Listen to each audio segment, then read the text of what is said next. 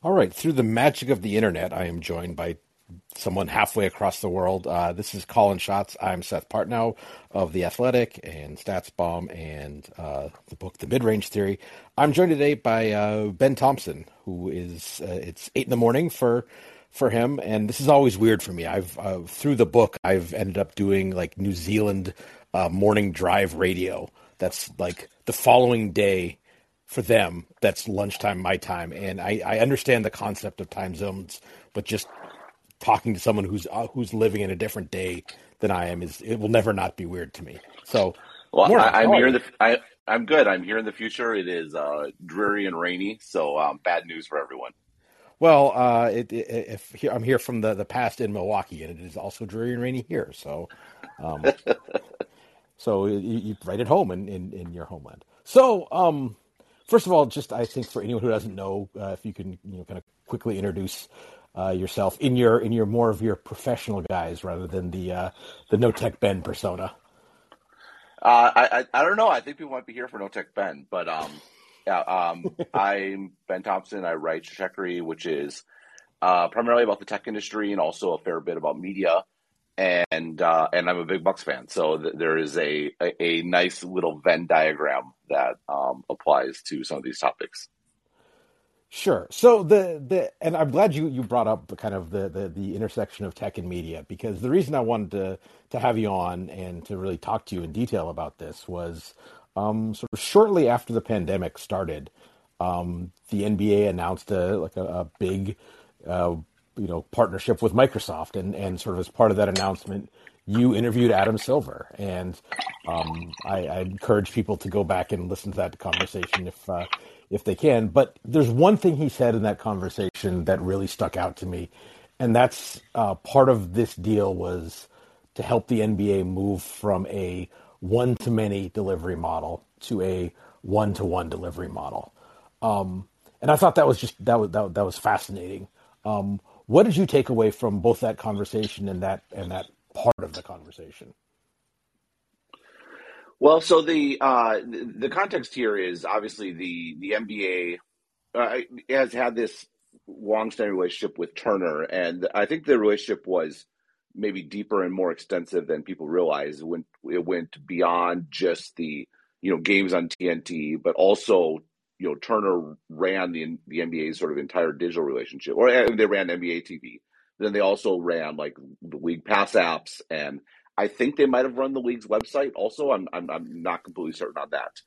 And this was pretty interesting because it was sort of uh, taking away the digital parts from Turner and giving them to Microsoft and uh, it was an interesting deal. I think it was a, a, a pretty favorable deal from the NBA's perspective, in that uh, I think we've all had our our frustrations maybe with Turner's digital project over the years. Obviously, you're bringing a significantly larger company with you know more resources and more expertise sort of on board to sort of reimagine and rethink the digital product from the ground up.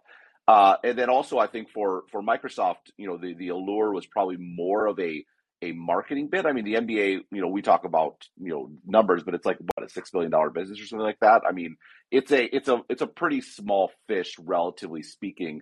But I think Microsoft sort of saw it as you know an opportunity to if we can do really cool stuff here, then it can be sort of a demonstration of our technology, what we can do and that could be broadly interesting to to sort of lots of folks. So I think that was sort of the, the, the context of this, and to get to the the so the, the, the, sort of customization aspect, I think this is something that was that was definitely um, a big deal to to Adam Silver. This idea that right now, if you watch a game on League Pass, which is where I, I watch most of my games, you're basically just getting the game broadcast.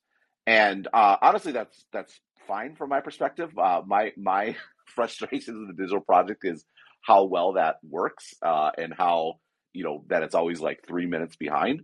Um, but I, I, think there was a lot of sort of talk, maybe a bit hand wavy, but about this idea of y- you can interact with the NBA and have stuff that's really heavily tuned and customized to what you're interested in. So if I mention the Bucks, there'll be a lot of Bucks content, not just current, but also old content. If you want to follow a player like like Giannis, then then you'll you'll get stuff customized to that.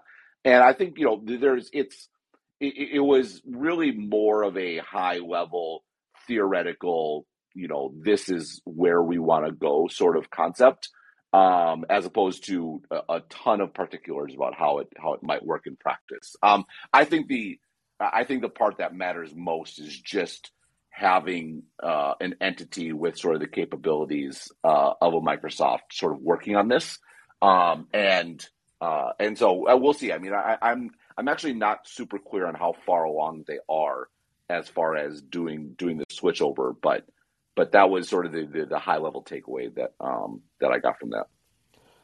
Sure, I part of um, my reaction to that has been um, it, that that goal almost explains um, in in many ways. It seems like the the uh, um, I don't know if you've ever watched the show Project Runway, but like the the feedback that often is given to one of the designers, it's a you know uh, fashion design show is who's your girl who is who is this for?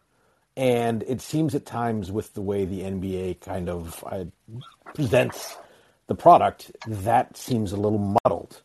And so it makes sense in some ways that if if they think they can customize that a little bit more instead of instead of you know lumping one product in for the you know the the highlight people and the you know in-game loud noises people and the hardcore basketball people and the everything was better back in my day, and whoever else, like whatever, like whichever niches of fandom we want to talk about. Instead of doing that, you could you could just kind of service each of those groups more individually.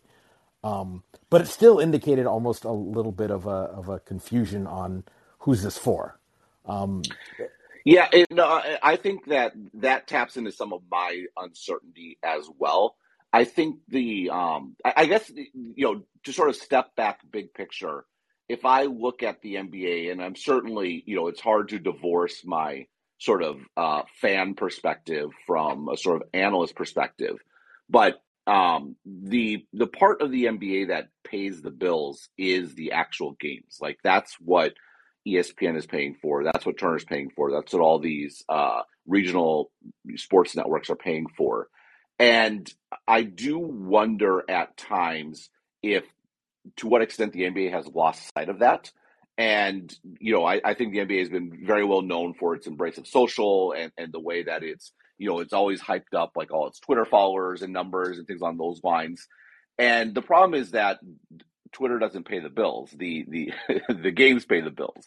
And so I, I do I do wonder about there's sort of an implicit assumption that's undergirded a lot of what the NBA has done. And I think you saw it in some of the talk about this, uh, about what you know this deal could portend. That is sort of an assumption that if people are engaged with and connected with the NBA, they will inevitably become people that watch NBA games. And I, I think that's something that needs to be fleshed out. Um, I, you know, the the NBA is certainly a big part of of culture, and I think the awareness of NBA stars is is very high. You know, particularly relative to other sports. But there's a been a bit of a just sort of assumption, unstated assumption that that translates into people watching games, and I, I think it's a reasonable assumption, but it's one that I think needs to be maybe pushed on and prodded and understood at a deeper level to make sure that this is all sort of going in the same direction. I, I mean, the it's interesting because for me, one of the things that made me a much uh, to a much more deeper NBA fan was reading really. And again, this might this is not this is an anecdote, and I'm obviously a, a, a bit of a nerd, but reading really in-depth analysis. You know, um, you know, I read I read your blog back in the day before you before you joined the Bucks. I, I you know was a big Zach Lowe fan. You know, just like breaking down like pick and roll defenses and seeing how the intricacies of the game made me really eager to want to watch more and to you know see what I could pick up myself and to understand what was happening on the floor. And from my perspective, I don't see any real leaning into that from the NBA's perspective or from the broadcast partners, which I think is interesting because on one hand, well, maybe I'm not the target customer. I'm just sort of a, you know, except I'm a nerd. Uh, on the other hand, you do see that with the NFL. You see, you know, entire shows on ESPN breaking down play design and, and you know how they you know how, how the guys are schemed open and things on those lines. And the NBA just really hasn't seemed to put much much oomph behind that aspect of understanding the game. It's more about uh, really trying to find oh who are these people who are fans of people because they're big in AU or they're big on social media. Now we're going to make them huge, and you know like the Pelicans being on national TV every single you know seemingly every week when Zion came in the league, and uh, and the NBA seems to more focused on harvesting popularity as opposed to manufacturing popularity. And I, I and I'm not sure of how much of this deal and the talk around it really reflects any real underlying shift in mindset. It's like, well, no, we have the right approach. We just need better technology. And I'm not sure how much thought there's been to the overall approach. That that, that seems very underpants gnomes ish. It's like the technology question mark question mark question mark profit. I, it, it, did it did feel a little bit like that, and I think that was that was sort of one of the takeaways that I had. I mean, one of the one of the things that I brought up in that interview was to me, I, I think one of the most compelling stories for uh, technology as far as watching games is the creating the capability to have a so you know a, a true social experience while watching other people. I mean, obviously, it's great fun being on Twitter at the same time. But for example, uh, one of the problems with being on Twitter and watching games, particularly being in Taiwan, is my stream is always behind. And so it's really annoying to see stuff on Twitter before it sort of happens. It happens in the game, and I think the, the as more and more people are streaming, this is more and more of an issue. I think, uh, you know, I, I'm because this really drives me up the wall. I go back to Wisconsin every summer, and I get cable there because I want like I, for the sole reason that I want the game to be up to date. Even if it even if I'm paying for it for the rest of the year, the uh, the experience of being as live as possible is super important to me. And I noticed last year, particularly in the Bucks playoff run, where people are there's so many more people on social media watching like the NBA finals that if you're streaming, even if you're only behind by 15 seconds, you really feel it. You you you really feel that you're behind. And I had a number of friends who had been doing, you know, even at YouTube TV, which is probably the has the best streaming performance, is the least likely to be behind, but would still sometimes be behind. Like, oh man, I gotta get cable because I want to watch watch it together. But I think what they want is they want the experience of watching a game with other people. And again, Twitter is great in that regard, but there's so much more that could potentially be done. Where where and I think this is where the you know this technology is very compelling. If we can decide to watch a game together and the app can make sure we're in sync and we could have a voice channel or we could have a, a, a, chat channel or whatever it might be. That seems much more compelling to me and is much more centered around the game as opposed to just like social media like like inverts the sort of the connection there. And the reason i bring that up is i mentioned that in the interview and adam silver was like oh yeah yeah no that'd be great. We would love to do something like that but it wasn't like what he brought up. He brought up this sort of individualized, individualizing the content sort of thing, which to me uh, was interesting because I thought the priorities, at least from my perspective, were a little out of order. Where I think the social aspect is critical, but it's it's the social aspect around a game. To me, that's the core piece, and and and, and everything flows from there, including the money. Is now correct me if I'm wrong, but doesn't Netflix have, have they have like a movie night kind of kind of uh, is it Netflix that has that has uh, like a movie night functionality where you can do that? It's uh, like I know my my kids uh, early in the pandemic watched a movie a couple movies with their grandparents, like kind of synced up that way because um, they couldn't obviously they couldn't be in the same place. So so these kind of things do exist in in sort of other other genres, and it and it, it seems like for for something where like the the synchronicity and the, the the, kind of liveness, whether it's actually live or just everyone has the same latency, that does seem like kind of a big deal. Yeah, it, it's a really hard problem to solve. To be to, to be fair, um, I think you know just to take an example, you know, if you're in Milwaukee and I'm in Taipei, there's a, a sheer like physics problem in that it takes longer for for light to get to me. So uh, and and and so getting that synced up is is definitely a real issue. But that's also an issue where I think Microsoft partnering with Microsoft makes a huge difference. Microsoft has data centers all over the world, and they have sort of uh, more capabilities to solve it just from a fear physical presence perspective, and also from the the sort of technology that it would take to get an approximation of of sort of liveness because you're having to sync up, you know, chat people sitting around. In uh, in the future, we should get to VR because I think is actually very interesting but also you know sort of the pro- the broadcast sort of arriving on time and to me that's that's the you know i think it, it, it's arguable that we're still too early to get there but to me the um that's if i were in charge of the nba all of my um i would just really want to be really crushing the, sort of the the the game experience and the social aspect around gaming. Uh, I think a partnership with Twitter could be very interesting. Like, imagine if you could, uh, you know, import your feed to this future NBA app, and you could watch twi- you could watch a game after the fact and see sort of what was happening in your timeline at the time of the game. Like, so you could sort of re- re- relive that experience. I think there's, like, I, I, I just, I don't know. Again, this is maybe partly the fan of me talking, but the there's what's that saying? You have to keep keep the main thing the main thing. Um, I, I can't remember who said it, but for the NBA, the games are the main thing, and what I'm interested to watch is to what extent that manifests in the things that they do, as opposed to like social media being the main thing, or or, or highlights being the main thing, or or wh- whatever else it might be. Or given you know what happened last week, transactions being the main thing.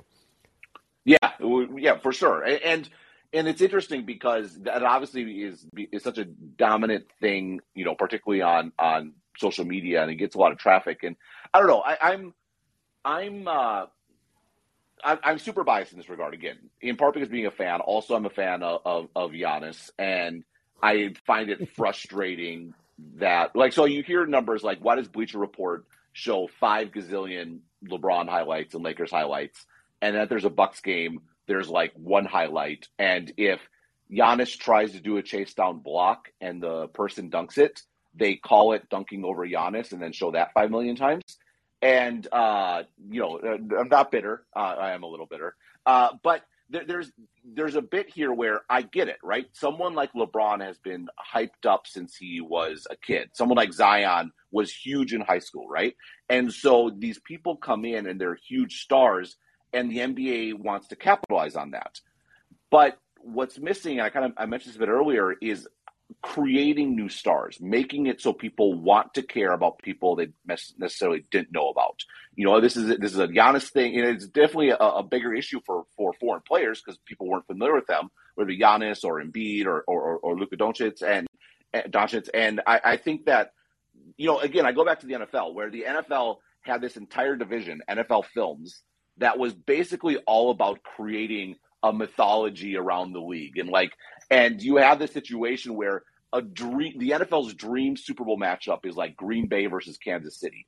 And it's like two small markets, but because you know Aaron Rodgers is huge and, and, Patrick Mahomes is huge, and these are you know storied franchises, and we get five gazillion clips of like Super Bowl one or whatever. I think that that was the matchup.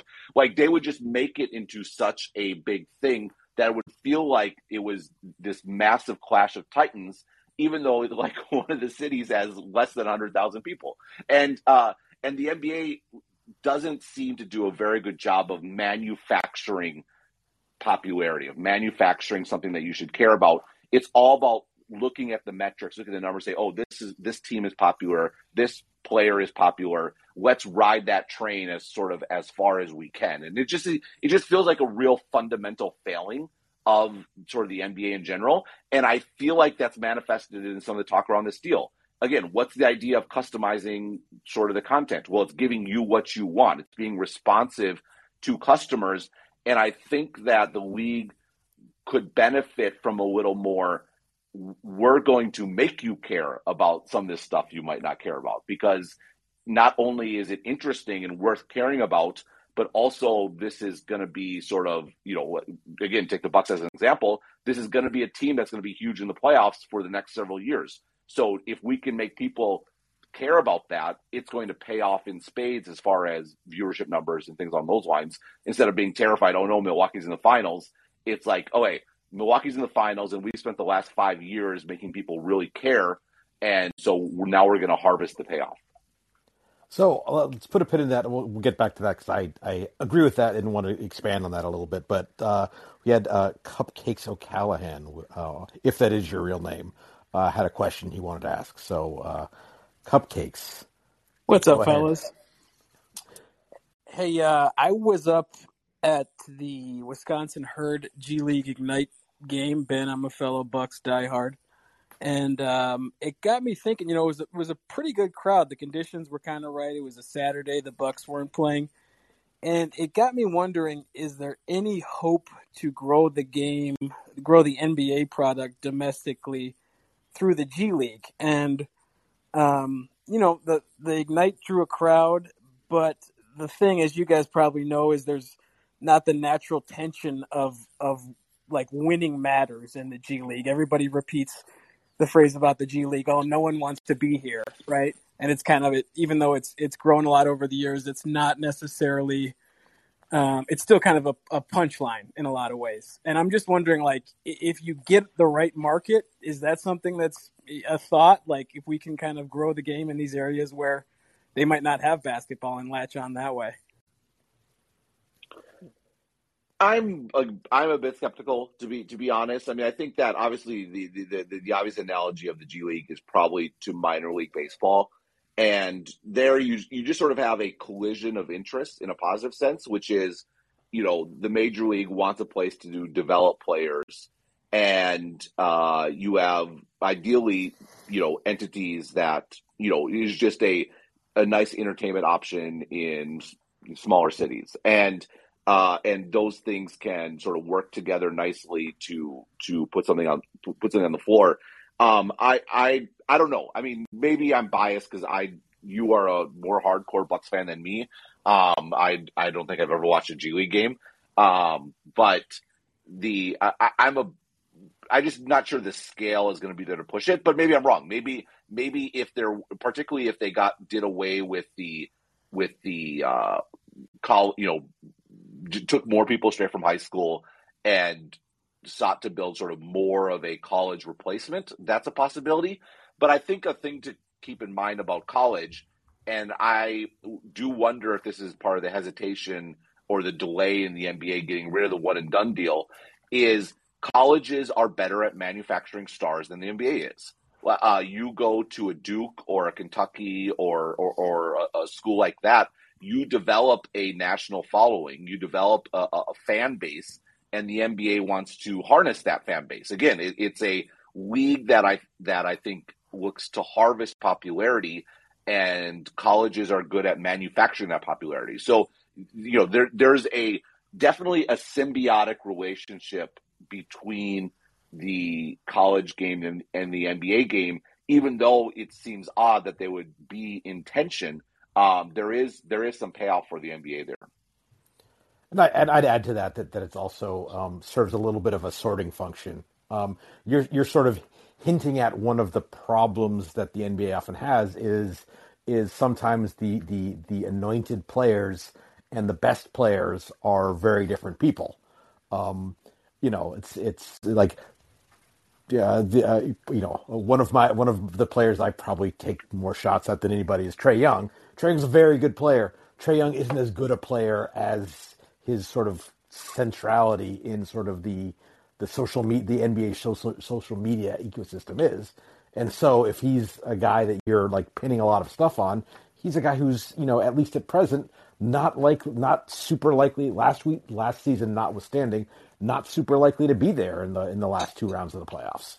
And so you're you're you know you're uh, you're putting yourself at the mercy of like the competition, like ruining your best laid plans because you know it's it's not wrestling where you can you can you know do a, do a build and then okay well this guy is the guy we're building in the storyline and he and now he's in this the big payoff match. Um, I don't know. I, I, was I was a Bucks fan when it was Bucks 76ers in the Eastern Conference Finals. So we'll, we'll have to we'll have to leave. I mean, okay, it's I mean, you know, like like in the in the non Donaghy era, it, it, was it's um. No, but uh, but to to to but to, and thanks a lot for the, the, the question, cupcakes. Um, I I I do think that from a G League standpoint, why is there not a team in Seattle? or in Tacoma or something something like that. Well, like no, that's... actually, this this so this is a great. This is actually the Seattle point is a very very interesting one.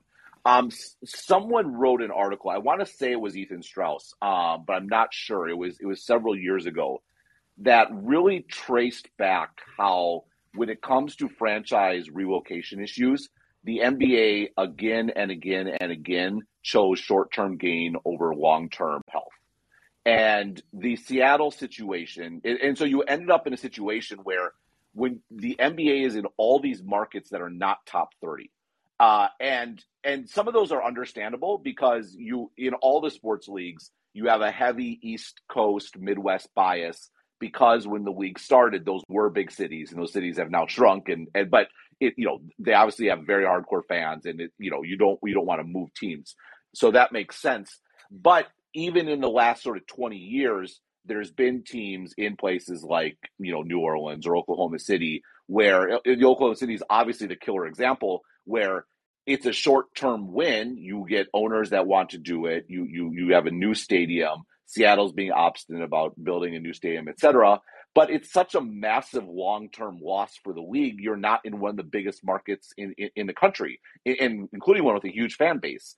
And but the Seattle, I think was interesting about this article is the Seattle was was the most obvious example of this, but it was hardly the only example.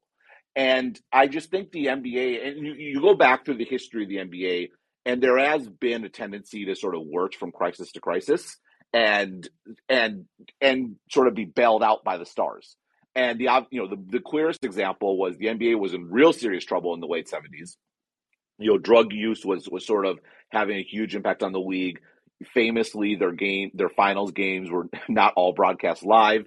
And then Magic and and Bird come along and really sort of resuscitate things again, big markets. And then Jordan comes along and takes things to another level. And and there's something I read about in the context of tech companies where you know uh, organizations get fundamentally shaped by sort of searing moments in their history and what sort of worked and made them great. And that sort of becomes the working assumption. And I think there's a bit where the NBA has been, you know, stuck in the Michael Jordan mold ever since then, uh, where there, and it, it is part of it is just the nature of basketball where individual players matter more.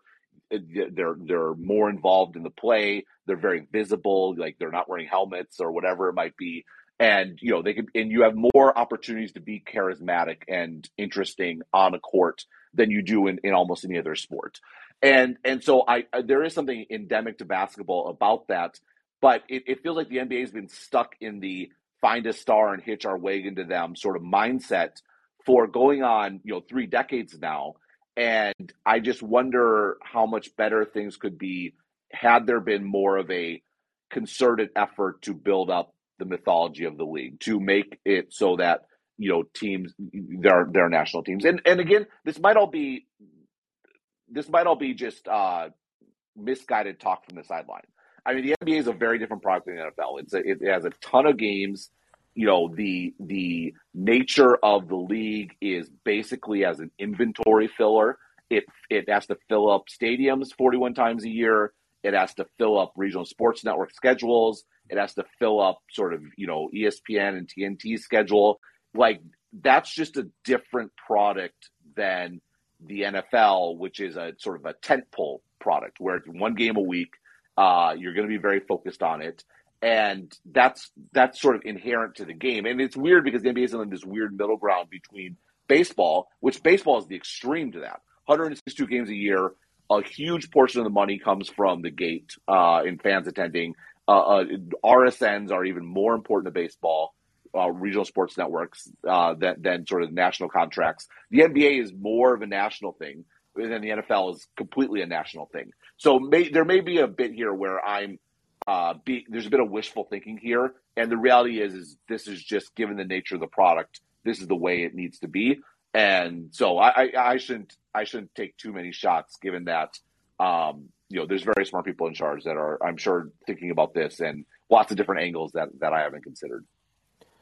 Well, I know I do think you're onto something. I mean, when when you you're you talking about sort of going for the short money in terms of, of locations. And by the way, I said when I was talking about a team in Seattle or Tacoma, I was talking about a G League team. No, I know, but it, it, it, it yeah. prompted me. It prompted yeah. me to, to think about the, the bigger point. Yeah, uh, but but I think that that's sort of something we we have seen with the star making machine too. I mean, it's you know how many years of bad Knicks teams playing on Christmas have we had? Um, and ver- and versus like the fact that they that that you know Paul George is not a big star is is you know is just a massive failure. I mean, yeah, you know, and those Indiana teams were great. I mean, it, it, it's and there was a whole narrative, you know, David versus Goliath that could have been built up, and it was just like, oh, I guess we're now now it's, now now it's uh, Indiana versus Miami. Yeah. And he and he's I mean he's and he's a charismatic player. He's he's not devoid of personality, even if like his his quotes are you know occasionally greeted with like eye rolls. Um, but but it, but it just it was it's uh, as you say it's it's almost learning the lessons of the last war. It's like oh got a star in a big market and we're good to go. And that, that was more um, the league was fortunate that Bird and Magic landed in Boston and L.A. and they were both like you know top ten ish all time players at the same time at the height of their powers in those like that was that's a lot of fortune coming together rather than something that you can plan on working every time. Yeah, no, for sure, for sure, and, and I think this, um, and you know, Jordan, Jordan, Chicago is is sort of the, the same thing, and yeah, there's just the, um, I, I think the Paul George one actually is really interesting because uh, you, you get into, and then you end up with this conversation around well when when is this player going to leave and go to a big market? And it, it, it, it's so toxic to just enjoying the game. And when the conversation is is always about the future then you sort of devalue the present.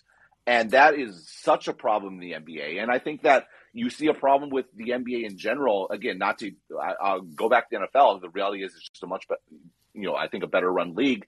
Uh, the, the NFL absolutely dictates and has control over what its broadcast partners say about it. And you know, and I, there's the famous case, obviously, of, of, of, Richard Goodell versus Bill Simmons, and the end result is Bill Simmons was not at ESPN anymore, and and that's about as high profile as a sort of conflict can be. And on one hand, it's like, well, you know, as a proper journalist, I object to this interference. On the other hand, it's an entertainment product, and ESPN at the end of the day is an entertainment company. And the and there's a bit where the NBA makes that, or the NFL has made that a priority, and I think it's paid off. And you don't get that in the NBA. You get people on get the exact opposite. You get people during broadcasts speculating about a player on the floor and what future team they're going to go to. And how does that feel if you, if we're a fan watching that or someone on the outside watching that? It's not just irritating. And believe me, I know this as a Bucks fan with all the speculation around Giannis, but it's like for anyone else watching, it's like, why should I care? This team isn't going to be a team in the future, and and there's again, it, it is it's this lack of a unifying theme and this and this will to build a sort of a mythology and a reason to care. And if the reason to care is just about individual players, then to your point, you're completely you're it's all luck. It ends up being luck. Do you end up with a big player in a big market with a good team? Great, things are great. But what about the rest of the time? Or or worse than luck, you get in a situation where because you know it's a very um, it, it's sort of the uh, the appearance of impropriety kind of thing where uh, your your league partners are very transactional and or given the chasing transactions and you you have a clear incentive they have a clear incentive for these made star players to end up in the biggest media markets and then it's it's it then you're sort of blurring the lines between you know what you know you you do start to get to that that that that sort of situation of of of of uh not having a peer competition. It's never peer competition. Like an LA team always has advantages, just like that's the nature of it. But like, yep. keep it within reason. Uh, I want to change topics. Uh, you know, sharp right turn from here, but first, uh, Jarrell has been patiently waiting to ask a question. So if you can unmute and uh, fire away. I was just going to say, you know, one one thing that that seems really interesting on that point you were just raising is how much maybe the the online sort of social media discourse has the potential to actually influence the players and how they think. Um, I think about something like uh, like Russell Westbrook, where it's a very common thing on Twitter to say like Russ has never won anything, when in reality, like the only thing that Russ has never won is a championship. But because of that, I wonder how much players are sort of thinking what's the best situation for me if I'm going to be evaluated on this like rings or bust dynamic, which does see them maybe potentially think about clustering in bigger markets and getting a chance at contention.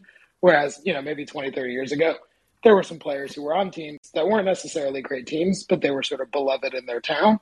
And, and that seemed like a, a good fit for everybody. I just wonder how much the players and sort of their quote unquote legacy sort of influences uh, the the way that they're sort of thinking about what what a good career is. Yes.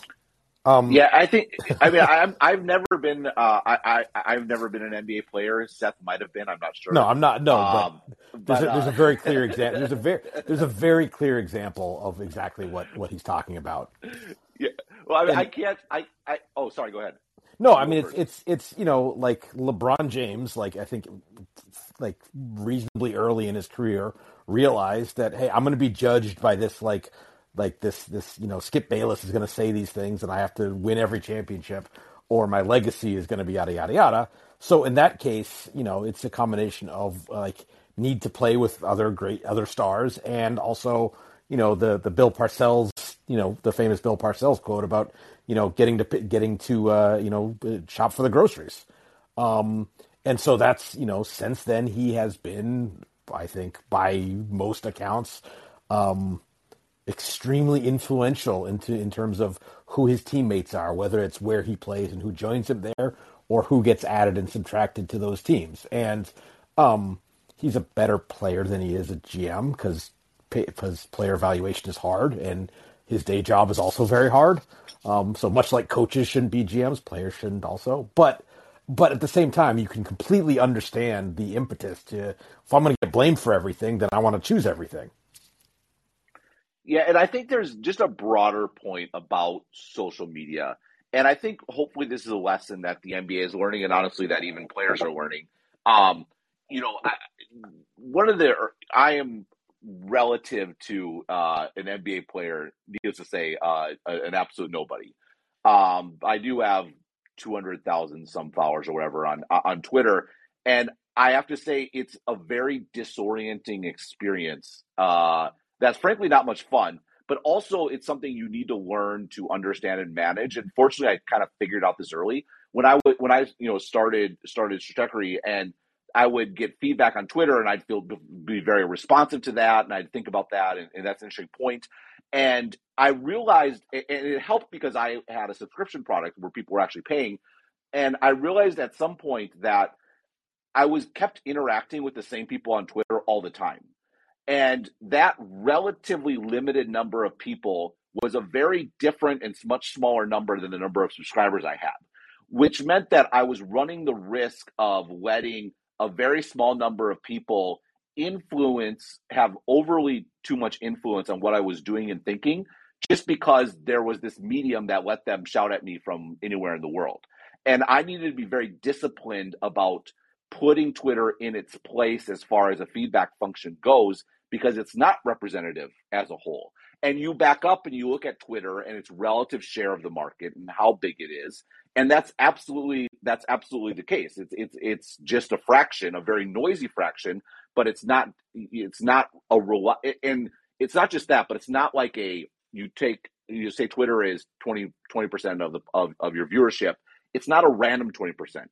It's a specific type of fan. It's someone who is very textually oriented, who is probably of a certain age range, who, who, who probably reads a fair bit. Because someone who's more visually oriented or more video oriented, they're they're likely to be on Instagram or on TikTok or whatever it might be. And it's uh, a very easy trap to fall into. And again, I, this is the part I know from personal experience to over index on that. And I don't know if this happens with players or not. I do think it happened with the league a fair bit over the last decade. And maybe they're sort of pulling out of that a little bit. I, I, I hope so.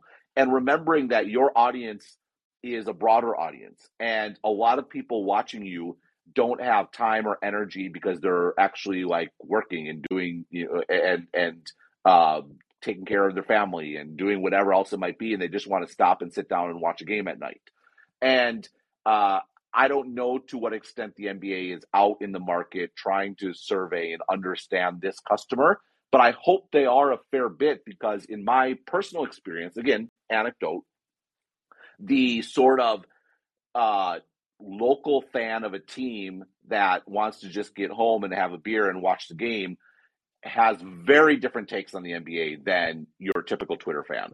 Uh, they're much more likely to cheer for the jersey than to cheer for the player. They're much more likely to be disgusted or not disgusted by, but frustrated by player movement, not because they're anti labor or whatever sort of thing you might put out there, but because they don't have time to follow this stuff. And it's annoying when they turn on a game, they, they don't recognize the players on the floor.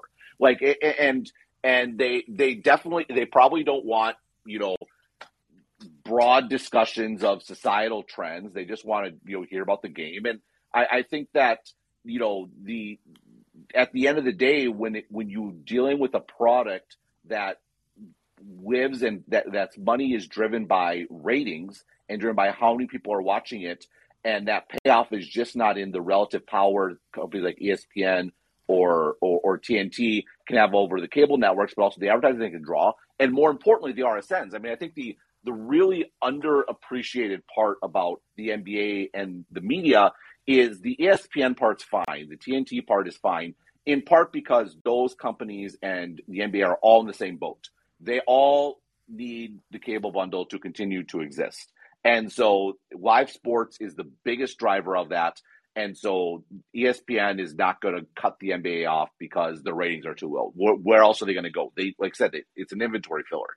The big problem is RSNs, regional sports networks, which are like Bally Sports in Wisconsin, which you know is just in Wisconsin and it shows Bucks and Brewers games.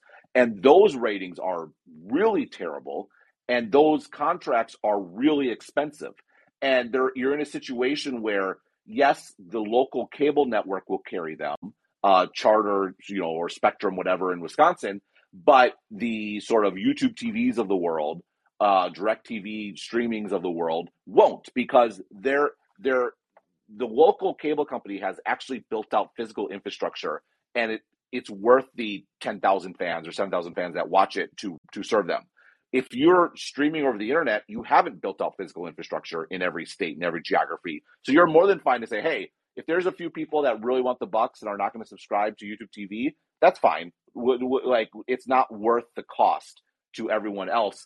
And you have this situation where regional sports networks are in really bad shape all over the place, and that's a huge sort of dark source of money for all these teams that is not really talked about because everyone talks about the national TV deals. And those are the fans that are watching on those regional sports networks that I think are also the least likely to be in the Twitter conversation, that are going to have a different point of view. And uh, it's a real economic issue facing the league. I mean, again, it's worse for baseball. So you can always look over there and say, well, at least we're not as bad, bad off as they are but it's definitely an issue, and and I think the um and again, it just comes back to the games pay the bills, and that means the games need to be front and center, and I think I get frustrated with the league when that's not the case. So I, I had a, a about I, geez, about twenty years ago now. I'm old.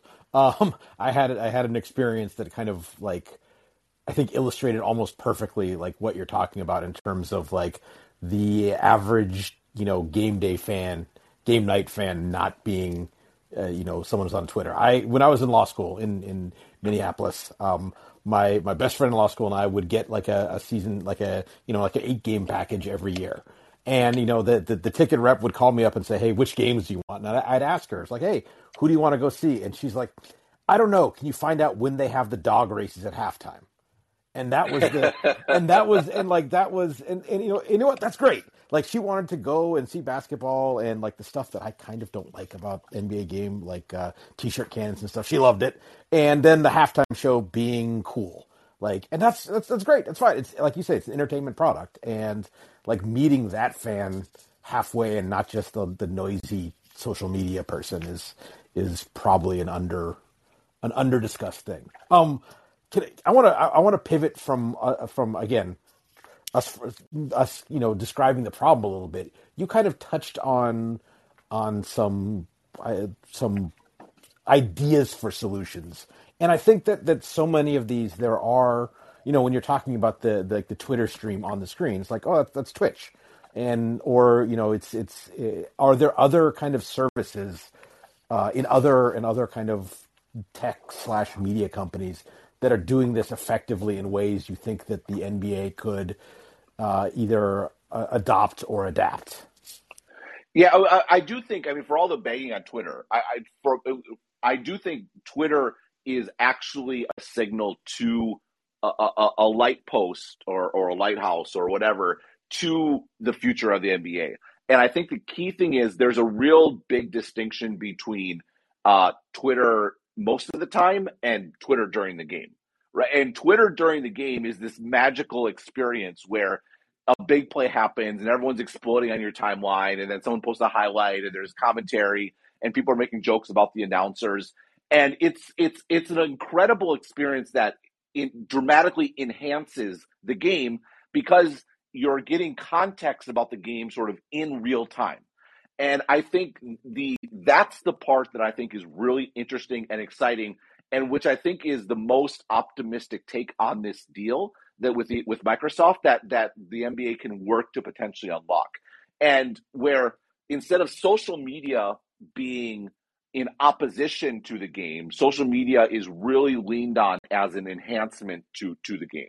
And but I think this is the early days. Twitter is just a it's a it's sort of a version 0.1. It's it's this stream of text that is hard to follow next to the game. You get to future things, which was we talked about in that interview with, with, with Adam Silver and Satya Nadella, where you, you you can actually talk to people during the game. Like you can use sort of, I mean, actual gaming, like Xbox is doing this now, you can have ongoing conversations. And obviously, you know, that's why they're good at solving the latency challenges. You know, you want to solve a latency challenge, let's get a first person shooter where we're in the same playing the same thing and we're talking to each other and coordinating. Like that's that that's why this is a good tech partner for them. Now imagine that during a game where we can sit and watch or listen to folks or have side channels and be discussing the game as if you're sitting around you know at a buddy's house and let's get together watch the game and crack jokes and do whatever. Uh, I actually do think virtual reality is really interesting and compelling in this case um, where you can imagine there's a few different ways this can manifest itself. One is obviously just feeling like you're like you're at the game, and that is that there's already been experiments around that.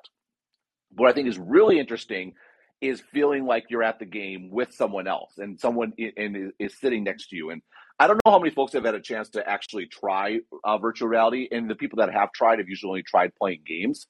But to me, the most compelling use case for virtual reality, and this is is actually like meetings. Like like you have like a team meeting. If everyone is there in if everyone is there in virtual reality, you you you it really feel if you remember details of that meeting, your memory is in that virtual space. And so you might have been sitting in your office, but you don't remember being in your office having this meeting. You remember being there. The, the sense of presence is really quite compelling. And I think sports is an obvious way to sort of get this to work. And so, Matt, you can feel like you, you watch a game, you're sitting next to your buddy, you're you're you're having a conversation, you're making jokes, doing whatever. Different people can drop in and visit, and they can leave, and then you take it off, and whoa, I, you you you forget that you were sitting at home the whole time. Um, I think this is uh, incredibly exciting. This is definitely a few years down the road, but it, it's in the same vein of enhancing the game by bringing social around it. And I think the, uh, uh, uh just it's the same thing though. Make the make the game the thing, and I think that's that's just something that's going to be um, that that needs to be sort of the north star. And I, I think if, for that idea, it's not just you, you say the make the game the thing. I don't think we're just talking about the court. I think for that to be a satisfying experience. It's the experience of the game, and I think anyone who enjoys live sporting events, um, the crowd's a big part of it. Like even on TV, the crowd, like yeah. the crowd being, and it was really striking during deal. during the during the pandemic, like just how miserable it was watching a game with no crowd. It, it, it was, I mean, and it, you didn't really fully appreciate it until the crowds came back for the playoffs last year, and it's like, oh my god, this, this is such a better television product just by virtue of fans being there, even even though you know the theoretically the product on the court is the same. Yeah, I, I think I mean the mistake they made was was trying to make it too like you know, there was very, something very dystopian about like dance teams at the top of stairwells in empty arenas doing yeah. in-game activations with face masks on. Like that's just like what what are we doing here? Like this is like the uncanniest of valleys going on. So yeah, that but but so the so but it's it, it, I guess to bring it back. I mean, it's it's making part of that is making the experience of going to a game as good as possible because like you're if you're if you're talking about like exporting that experience uh, virtually like the fans in the stand are part of your product too. Yeah that's a great point. It, it, it is a good point. I think that that's that that that, that makes sense. I think the um yeah so we'll, we'll see I, mean, I think there's promise i think one of the real tensions here though is the more you're focused on sort of a digital product, it's not just the you want to make the in arena experience great, but also there's a tension with sort of your broadcast partners where the and you know like I said, the NBA and ESPN and TNT they're all in the same boat together. They're all heavily invested in keeping the linear TV model going. And uh and so to what extent can you know you you get uh, an ESPN they feel like they're getting their money's worth and again maybe just you're authenticating in your Microsoft account so that you you have an ESPN subscription or whatever it might be. But I think that um, there is a there is a business challenge here even if I think the technology I would say technology hurt the NBA for a bit in part because Twitter I think became a distraction but I think it's bending towards it can be a real aid and I think this deal signifies it, but it needs to be brought in line in a way that sort of makes sense from a business perspective as well. I, I, I might suggest that the broadcast partners, and I'll bring Yu Yang up. Uh, uh, frequent listener Yu Yang, I'll bring him up uh, to, to, ask a question. But but um, I think the broadcast Hello. partners could could first try, uh, you know, selling the product themselves a little better and putting on a good TV product. But that's you know that's again I, my soapbox. I, no, I completely agree, and I think the NBA should be leaning on them to do so. Like, like the, it, the there's this weird again. At the end of the day, ESPN and TNT are paying you tons of money for this product because you have a desirable product. These aren't journalistic companies. It's not like the New York Times uh, covering your your thing. Like, and, and I think that there's this weird like ESPN likes to cloak themselves as a journalistic organization. They're not. They're an entertainment company that that they I'm not disparaging their journalism. They do their best. But at the end of the day, both ESPN and the NFL knows who pays the bills. And the NBA should remember that too. So we got to get Ben out of here in a couple minutes. So you, oh, if you got a very quick question. Ah, you know what? I'll, I'll keep it as quick as possible. Then you know what? Um, actually, you know what? Let, let me ask you this. Um, uh, so uh, Ben, you were asking, you were talking. I agree with you that um, that the NBA uh, the ratings doesn't matter to ESPN as much as we think it, it is because ESPN needs NBA as much as NBA needs ESPN. Uh, my quick question to you is, is that I noticed that the NBA um, they make a lot of money for Nike, right? They make a lot of money. I'm, I'm assuming for Twitter in terms of getting Twitter feeds, and they probably even get a lot of uh, make money for YouTube in terms of getting people to click on highlights. How does the NBA fix that problem where they're making a lot of money for other companies and not for themselves? So that's my quick question, and I'll, be, I'll go. Thank you so much. Yeah, the Nike angle is a very interesting one. Um, you know, I think obviously the the the relative power and influence Nike has is significant. It, it, there's some bit where this is not solvable. Like I I do think it's good to have highlights relatively widely available like I said, I you know having people be able to cut up plays and demonstrate the intricacies of the pick and roll uh, were a big part in me becoming a, a much bigger fan. So I think there is value there.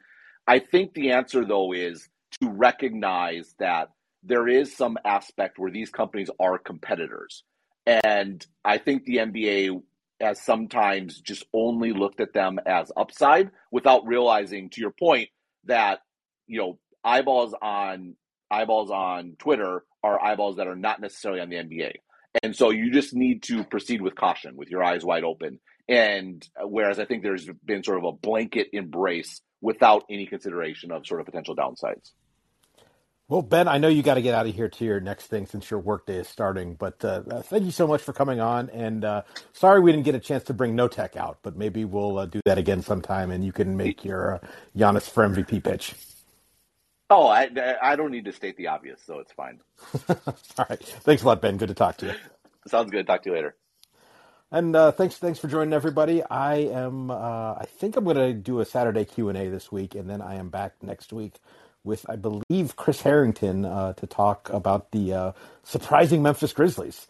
So uh, thanks, thanks for listening in, uh, and talk to you all later. Thanks a lot.